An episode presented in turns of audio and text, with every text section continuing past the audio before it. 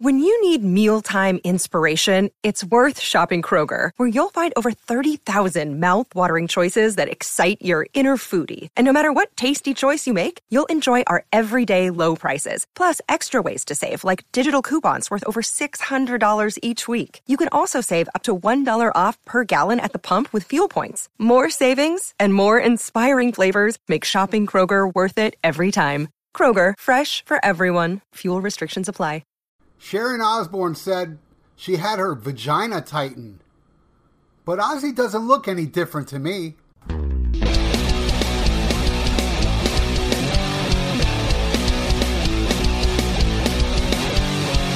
a jam, I swear, this is down. It's my podcast. This guy's insane. Rock your brain. It's just a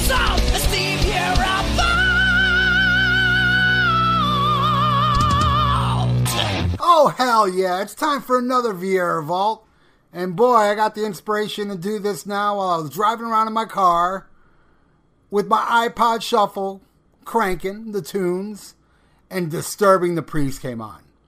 And I turned that fucker up all the way, and I'm driving around listening to this song. And it was just, man, I was just thinking, this is fucking glorious music, man.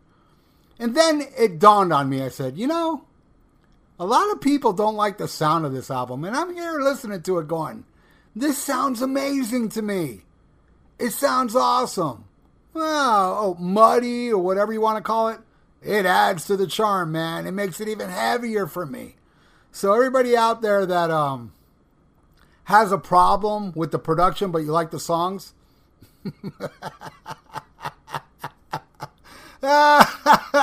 you don't enjoy it as much as I do. I'm sorry, but that's the truth, man. Actually, I'm not sorry. You cannot enjoy Born Again to the full velocity, the full greatness in every aspect as I do. Do I mean to rub it in? You bet your fucking ass I do. This album rules, man. I'll never forget when I first got it. I was floored. I was like, my God, this is so heavy. This is like the heaviest Black Sabbath album ever, and I still think that. I mean, Sabotage, the song Sabbath Bloody Sabbath, Under the Sun, you know, they're all heavy songs, but this one, man, is heavier than everything. And look, I am a Black Sabbath purist. Me, when it comes to Black Sabbath, Black Sabbath is Ozzy Osbourne, Tony Iommi, Bill Ward, and Geezer Butler. Every lineup after that rules. I have no problem with it, except for 13. That sucked. But it's not Black Sabbath to me. It totally changed its sound.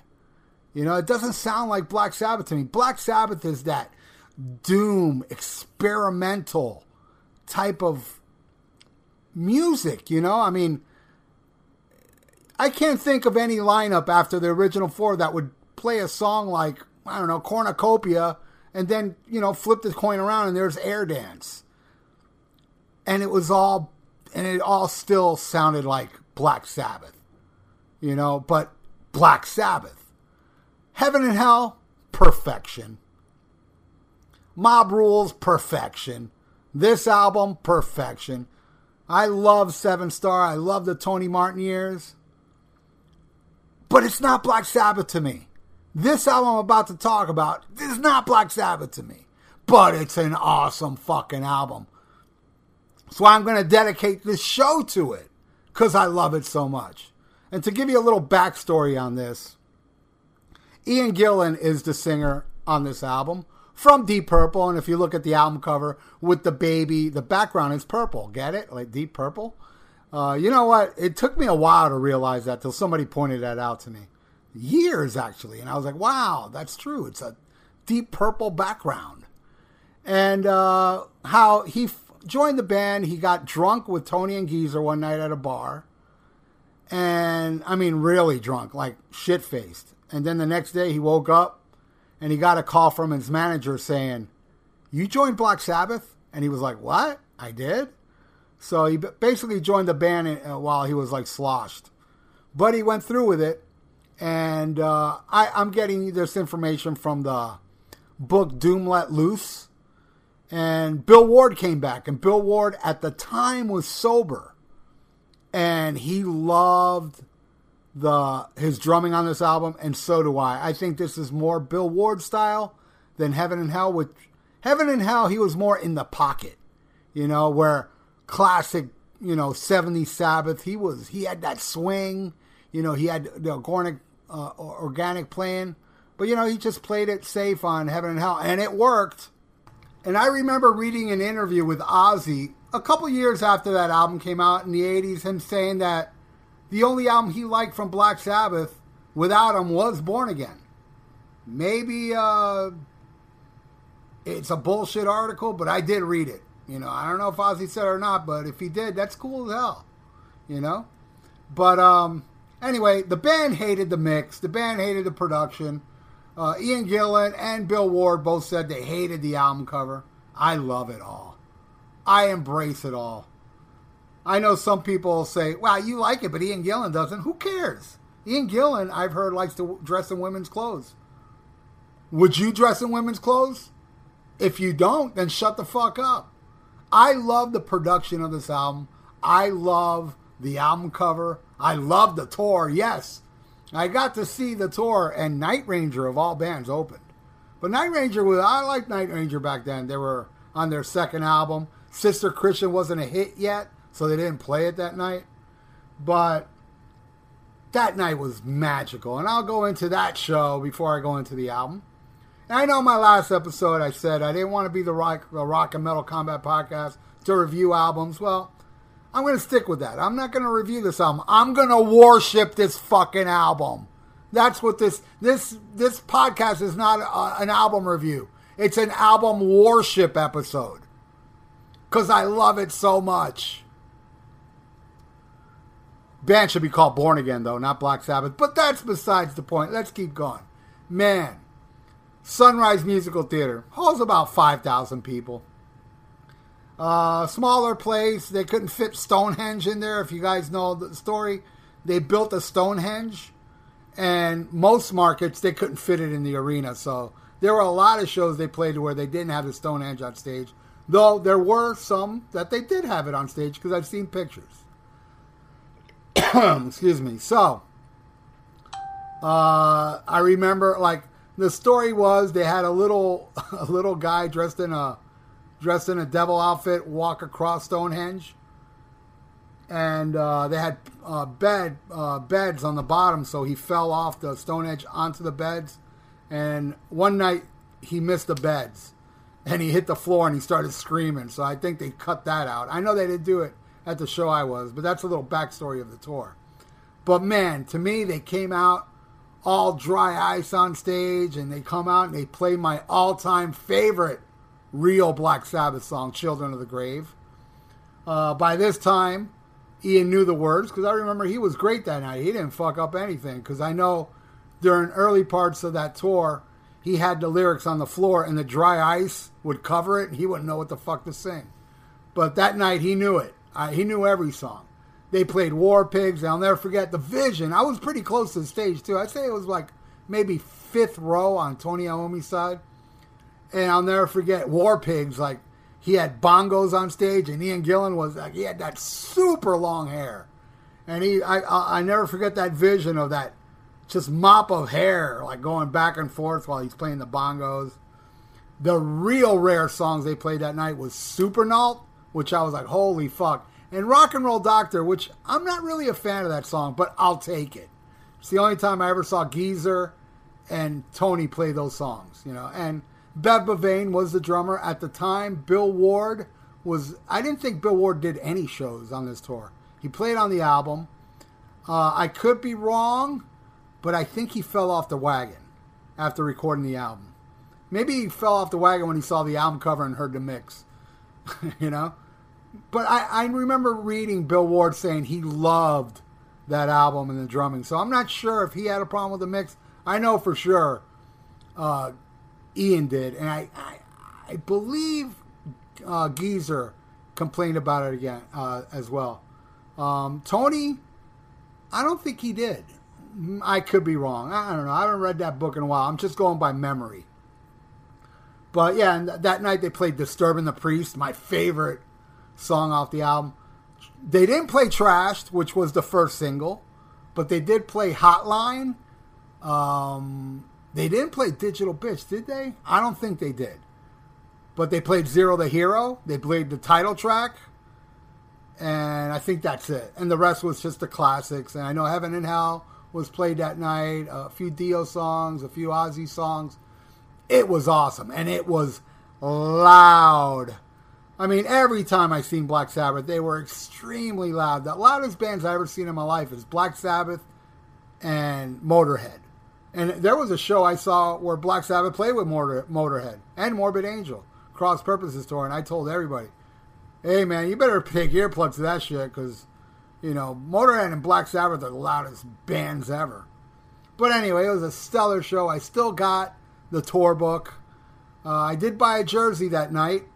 Uh, it had the baby on the front, and the back it had like a script with a like an evil hand writing on it with a feather, you know, old school feather and ink thing.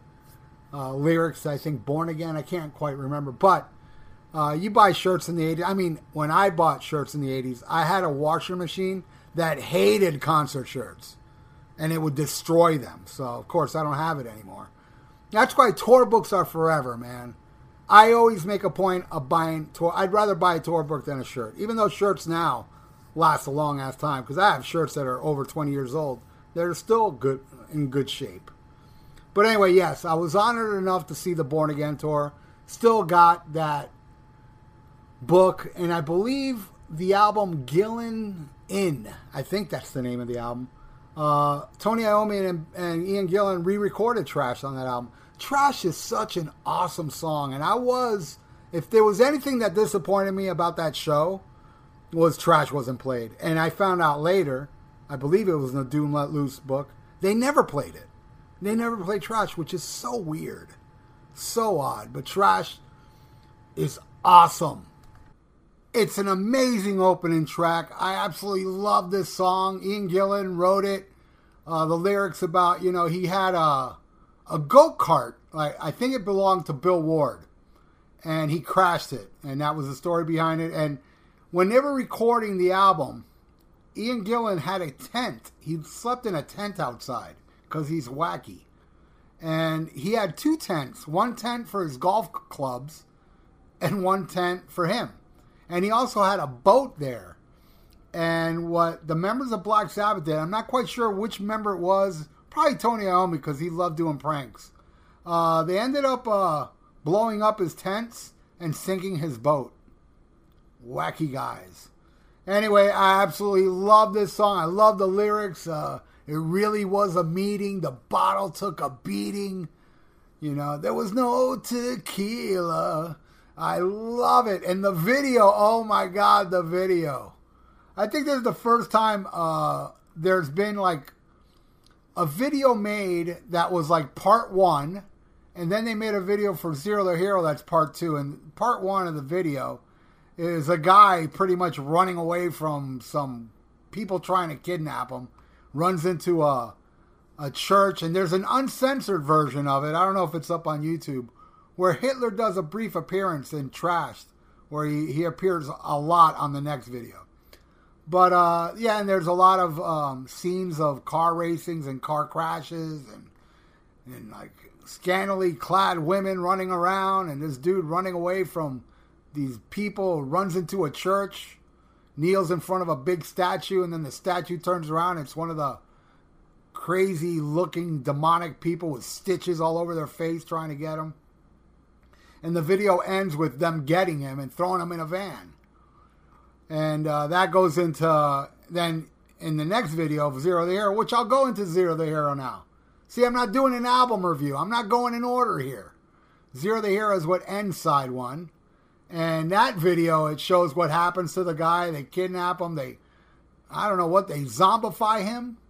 I don't know. And, and then you see Hitler a lot in that, and a horse trying to climb stairs. And it's a wacky ass video. I love those early MTV videos. You know, a lot of people look at them as cheesy. I mean, the makeup is terrible in this video, but it's awesome. And they make the guy down a, uh, well, he, they don't make him. He gladly downs a bottle of ketchup. it's just a fucked up video. Like, and actually, the video has the dark. See, um, the dark is a little tiny interlude to Zero the Hero, where the video features the dark and Zero the Hero, which is super cool. And they have, you know, the guy that captured, they had him wrapped in cellophane in the beginning of the video. I guess they suffocated him and gave him a lobotomy. And Hitler, like, puts a, you know, kind of like knights him and kisses him on both cheeks and puts something around his neck. My God, it's so fucking weird. I love it. Awesome song, too. Zero the Hero, which a lot of people say that uh, Guns N' Roses borrowed that riff, sped it up for Paradise City. Also, Danzig, Her Black Wings. They both sound very, very similar. What a great way to end side one with the dark and Zero the Hero with the bizarre lyrics. You know, they sit by the river eating raw, raw liver. Love it. And God, what a highlight that was when I saw them play it live. But before I go into the side two, I am missing a song. Actually, two songs. Uh, which is my favorite track off the album, Disturbing the Priest and Stonehenge. Stonehenge is the beginning of it, of um, uh, Like the Dark. It's an interlude. And, you know, if there's a deluxe edition out there that brings like a longer version of the Dark, it's an extended version, which is really cool. I wouldn't have minded that extended version on it. And it kind of like you know that what was that E5150 off Mob Rules kind of has that same vibe. These interludes, some weird dark bass noises and stuff. And uh, but zero they, I mean, uh, disturbing the priest. My God, what a song, man! Um, which Ian Gillan got the uh, inspirational lyrics because uh, where they were rehearsing, it was very close to a church, and a priest was trying to I think it was a choir practice or something he was trying to have, but Black Sabbath kept uh, drowning him out. Like I was saying earlier, Black Sabbath is loud. And the priest went by there going, Hey man, I'm trying to like, you know, teach the kids how to sing here. Can you guys turn it down a bit? Then Ian Gillan said, Hey man, when do you guys rehearse? We'll, we'll just not practice during that time. And then later on, Ian ended up going to the bar and drinking with the priest, getting drunk with him. But man, this song those screams. You know, I saw, I'll never forget how I found out Ian Gillan left Black Sabbath. I was actually at a Specs Records. I remember this vividly. I was at a Specs record sifting through vinyl with a friend, and uh, a friend showed up, and he goes, "Hey man, Ian Gillan left Black Sabbath," and I remember I just stopped, flipping through the vinyl, and sat there and looked at him and went, "What?" And I was so pissed. I was like, no, man, come on. Dio lasted two albums, and this guy only lasted one. And Born Again is so cool. Fuck. Don't tell me they're not going to do another album with Ian Gillan. But as we all know, Ian Gillan left to rejoin Deep Purple, which was, I saw that tour. It was the only time I ever saw Deep Purple with Blackmore. And Ian Gillan was still amazing. He did Child in Time that night, and you know that's not easy to sing. But I will tell you this you could hear the cracks already on the Perfect Strangers tour of his voice.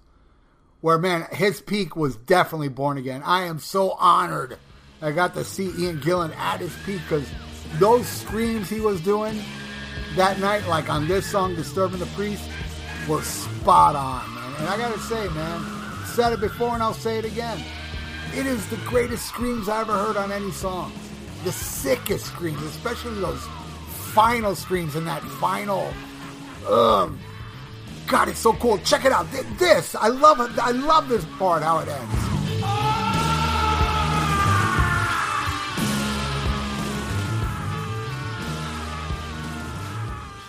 Oh my God, that rules. Jesus, that rules. God, I can't get enough of that song. When I heard that in my car blasting today, I was like, I want to do a podcast talking about this album. I did do a review on my original YouTube channel, Eternal Idols, and it's still up. But back then, I mean, this was like whew, back like 10 years ago, where YouTube would limit videos to 15 minutes. So I'd have to like compress all that, you know, all what I thought of the album and the backstory, all in 15 minutes. Where actually I watched it now before I started this, you know, to remember some of the notes that I'm telling you guys about. And God, I I, I just breezed too quick through the song. So thank God for the Viera Vault podcast. Well, and YouTube now I can do a real long version, but shit, I'm doing it right here and uh, all the backstories and the Doom Let Loose. That's where I got all my information from Martin Popoff, who's uh, writes incredible books. I mean, him and I don't see eye to eye in a lot of things. You know, like he thought the lyrics to Trash were stupid. I think they're fucking brilliant. But uh, and also I did that review on YouTube with a co-host Jack Daniels. Yes, a bottle of Jack Daniels. Back when I used to drink, I was pretty slotch, hairs all over my face Give it a look if you need a good laugh. Back then, I would end all my Black Sabbath episodes with, uh, you know, your Black Sabbath fucked your mom, and I'd always have a different way of saying it every time. And even on one of the episodes, I actually had uh, a girl actually giving me head, saying, "Hey, look, it's your mom." You know, her back was to the camera, so but she was actually sucking my dick. True story. Eternal Idols channel. It's still there. Uh, but my main channel is Almost Human 56. So join that. I'm putting all the Black Sabbath reviews over there.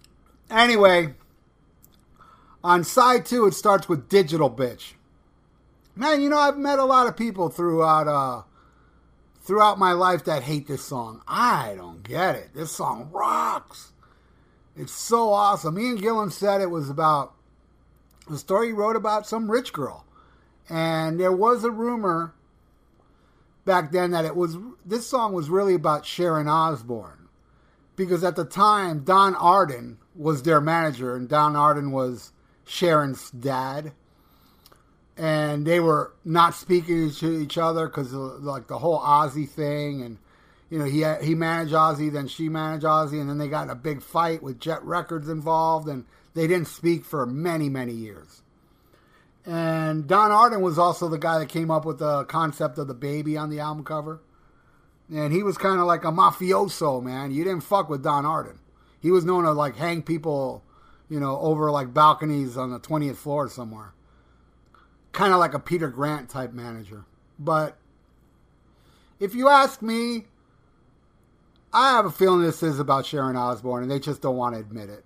Ian Gillan said it was about something else, but I think they're just trying to like, you know, since Sharon Osbourne is so popular in the management business and she can pull strings and stuff that they were like, no, no, it's not about you. But I believe it was back then. But anyway, God, I love this song. I think it's heavy, great blistering t- tune. Love again. I mean, how can I not say I love the riff? It's fucking Tony Iommi writing these riffs, so of course they're great. Great solo. You know, it's a fast tempo song like Trashed. It just rules. And I remember back in the day, uh, there was um, a Saturday night concert. It was like all heavy metal. And let me see if I remember correctly. It was Ratt, ACDC, uh, Dio, Holy Diver Era, and Black Sabbath. And Black Sabbath did Digital Bitch and Zero the Hero. But they lip synced it, where every other show, every other band was actually live. Well, perform live because that Ratt show, you can tell there's nobody in the audience, but they were performing live, like in a sound uh, sound check situation. And I remember back in the day, man, cable. You know, I had the MTV. I had a bunch of my friends in my house, like my good friend Eve, who I just spoke to yesterday. We're still great friends. We all got really drunk I used to check out my living situation back then. I I was like, let me see, this was 83. I was 18, 17, 18. And I had a little house in back of my parents' house. Like I lived separate from them. There was an outside there was a, a bathroom in the carport that I would use. So there wasn't so it was like a little tiny room and I would sneak all my friends back there and we'd smoke pot, do drugs, and drink alcohol while my parents were fast asleep late at night. Anyway, so uh, we all, everybody came to my house because I was the only guy that had MTV back then out of all my friends. All my friends lived on Miami Beach. This was in Hialeah, which is about a 20, 30 minute drive. So that we all came to Hialeah, went to a Milander Park, got fucked up, waited for my parents to go to sleep. I, I'm always the guy that goes inside the house first, and there was an alleyway be, behind my little house that I would make them all come come through there, not the front of the house, because my parents' room was in the front of the house. So they'd all sneak in, so we all would get drunk and watch this shit. And cable TV back then, like the local cable company, they would show their own commercials when MTV would show commercials. And man, it just so happens the commercials ran way too long. And when it came back, and I used to have a VCR back then, I was recording, but I wasn't recording commercials. And when the commercial ended, it was right in the middle of Digital Bitch. I was like, son of a bitch. And then I pressed record, and I only got like toward the end of it. But the glory of YouTube, now you can see the full performance, the full lip sync performance of Digital Bitch and uh, Zero the Hero. That's the only two songs they played, where all the other bands was like 20, 30 minutes each. I remember the ACDC was a Flick of the Switch tour, which was the next day. And that was like a good hour long episode, uh, concert. But at Joe Louis Arena, which has been released on, I believe, the Backtracks box set, which I own. Anyway, so yeah, uh, Digital Bitch, man. uh, and then the title track on here is Born Again and oh man, this is where they finally like they tone it down a little bit. You know, it's kind of mellow and shit, and the way Ian sings. But man, that chorus is so fucking balls out heavy, and those notes Ian hits. Oh my lord.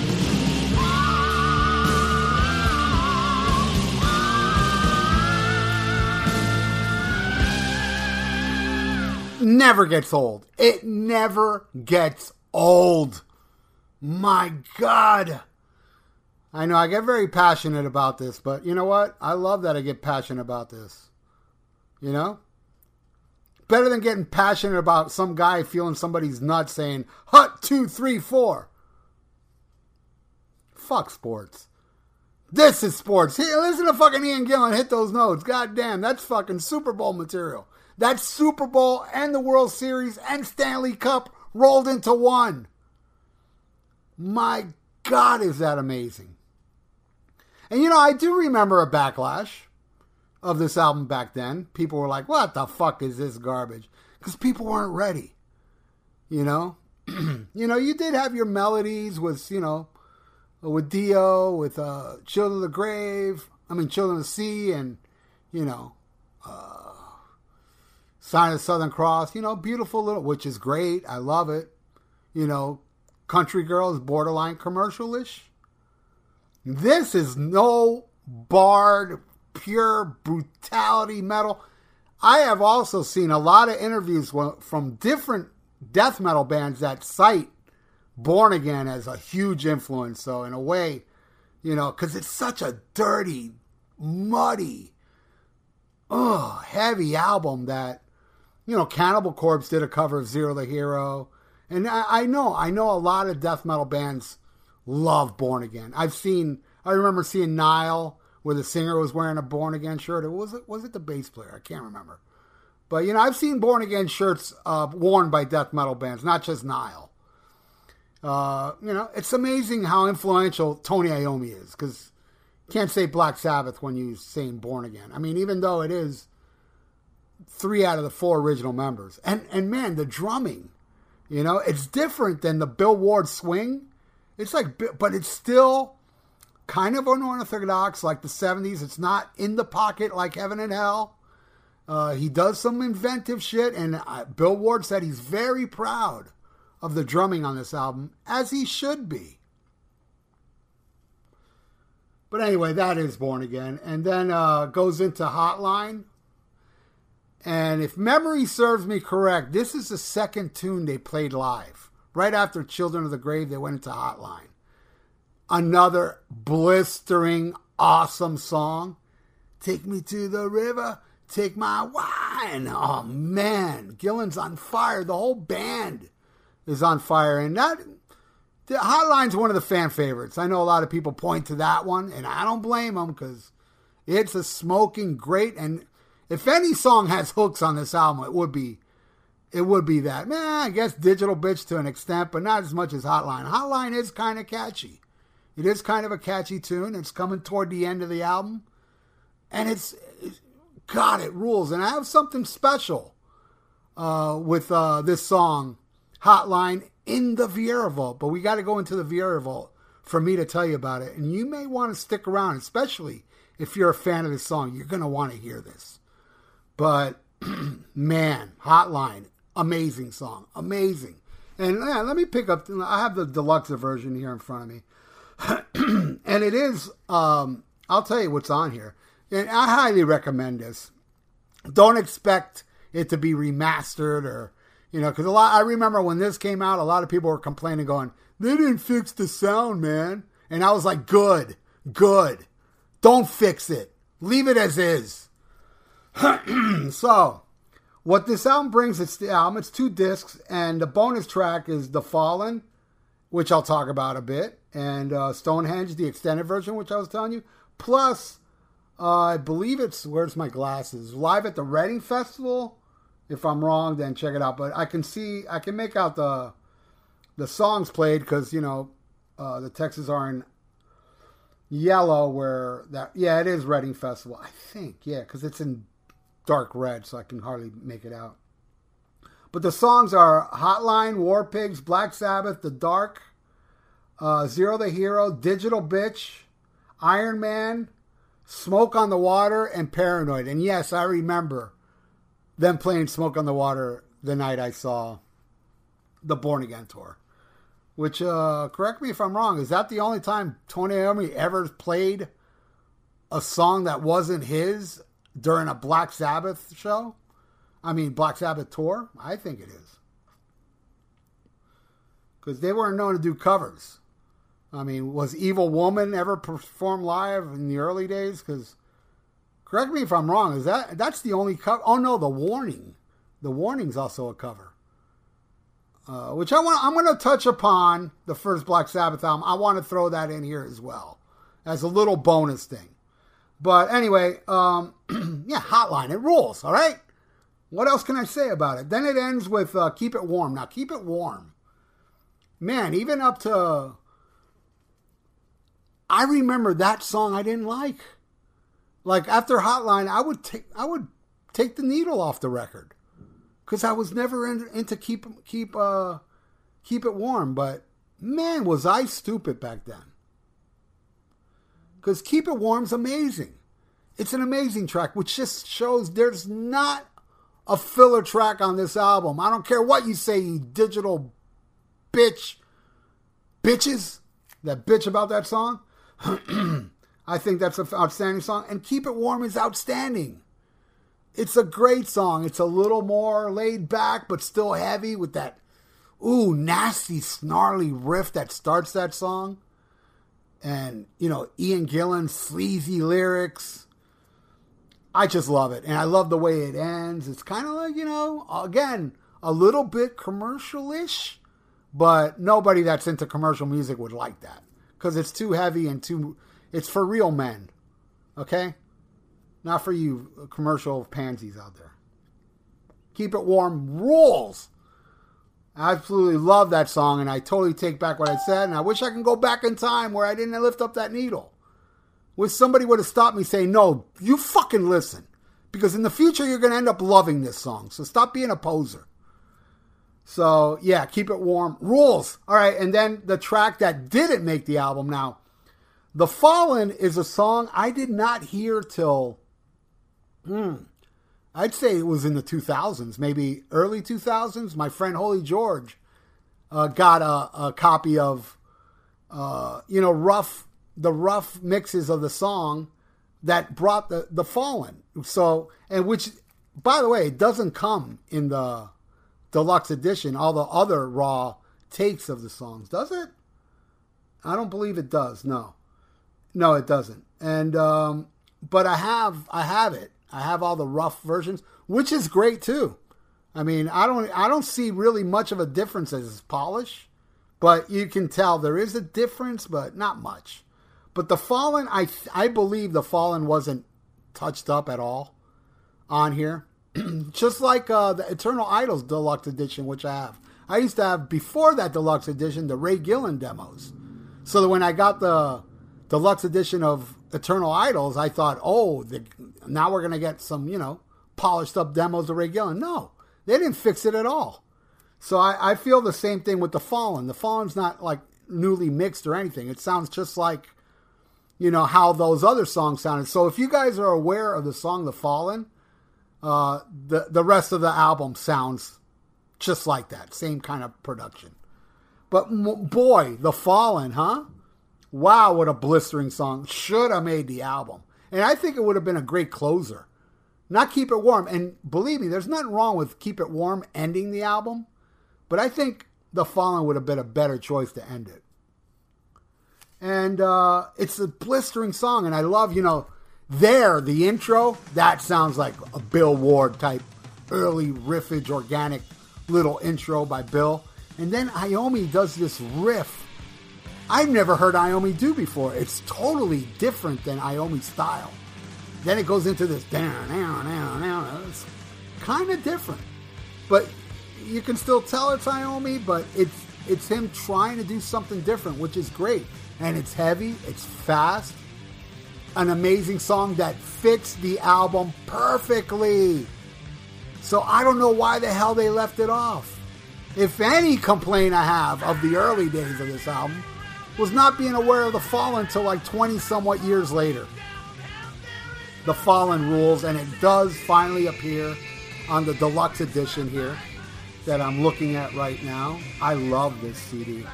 Love it. I love the deluxe edition. I mean, I have. I bought Born Again on CD, but it's the Vertigo version, which Vertigo was infamous of. You know, you put on CD, the volume wasn't really that loud they boosted up the volume on this. They didn't fix the sound or remix it or anything, but at least they boost the sound of the CD. So I highly recommend, if it's still out there, it should be, the deluxe edition of Born Again. Look into it, because if you're listening to me now, you must be interested in the album. And if you don't have the deluxe edition, you need to hear The Fallen.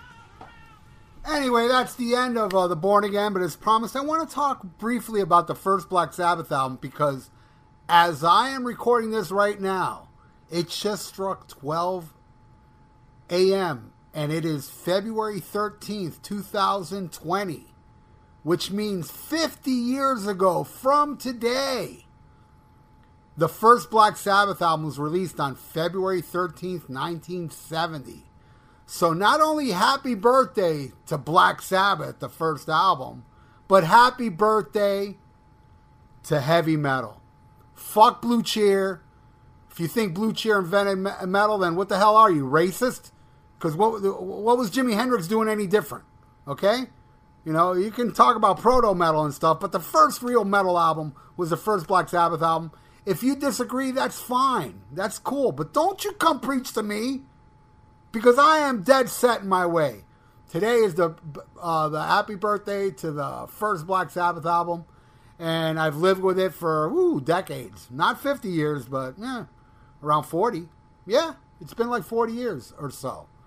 And boy, I've gone through a lot of changes on that album, and now my favorite track on that album is the cover that ends the album, Warning, that long ass song. Love it. But I love the whole album. The first song, uh, Behind the Wall of Sleep, NIB, Wicked World, or Evil Woman, and different—you know which country you're in uh, Sleeping Village. Uh, God, it's just so much. bit Bitterfinger. Uh, basically, I think I know. Uh, it doesn't matter if I named all the songs. Go buy that if you haven't. God, I love that album. And I love Black Sabbath, my all time favorite band. That to me is more Black Sabbath than Born Again. Okay? It's not slamming Born Again. I'm just saying. Black Sabbath to me is Ozzy, Bill, Geezer, and Tony. Period. But that's it. That's all. You know, I just want to say happy birthday to metal. And if you're listening to this while it's brand new on the 13th, tonight at 8 p.m. Central on thatmetalstation.com, I will be doing my happy birthday to metal show. Anyway, that's it. So now I'm going to show you something really cool. You guys that like Hotline. So let's go into the vault.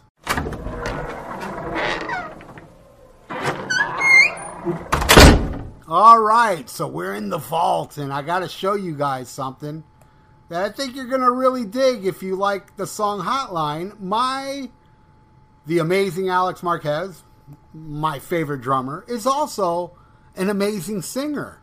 And he had a band called Apocalypse Rising, and they did a cover of Hotline. And it shows you, man, this guy, to sing this song, you know you got to be damn impressive. And goddamn is he impressive on here. Check it out. This is Alex Marquez on vocals, also known for his drumming in Malevolent Creation, Demolition Hammer, Anger, and so on. And Thrash or Die, of course, on Melting Your Skull. Check it out Apocalypse Rising with Hotline.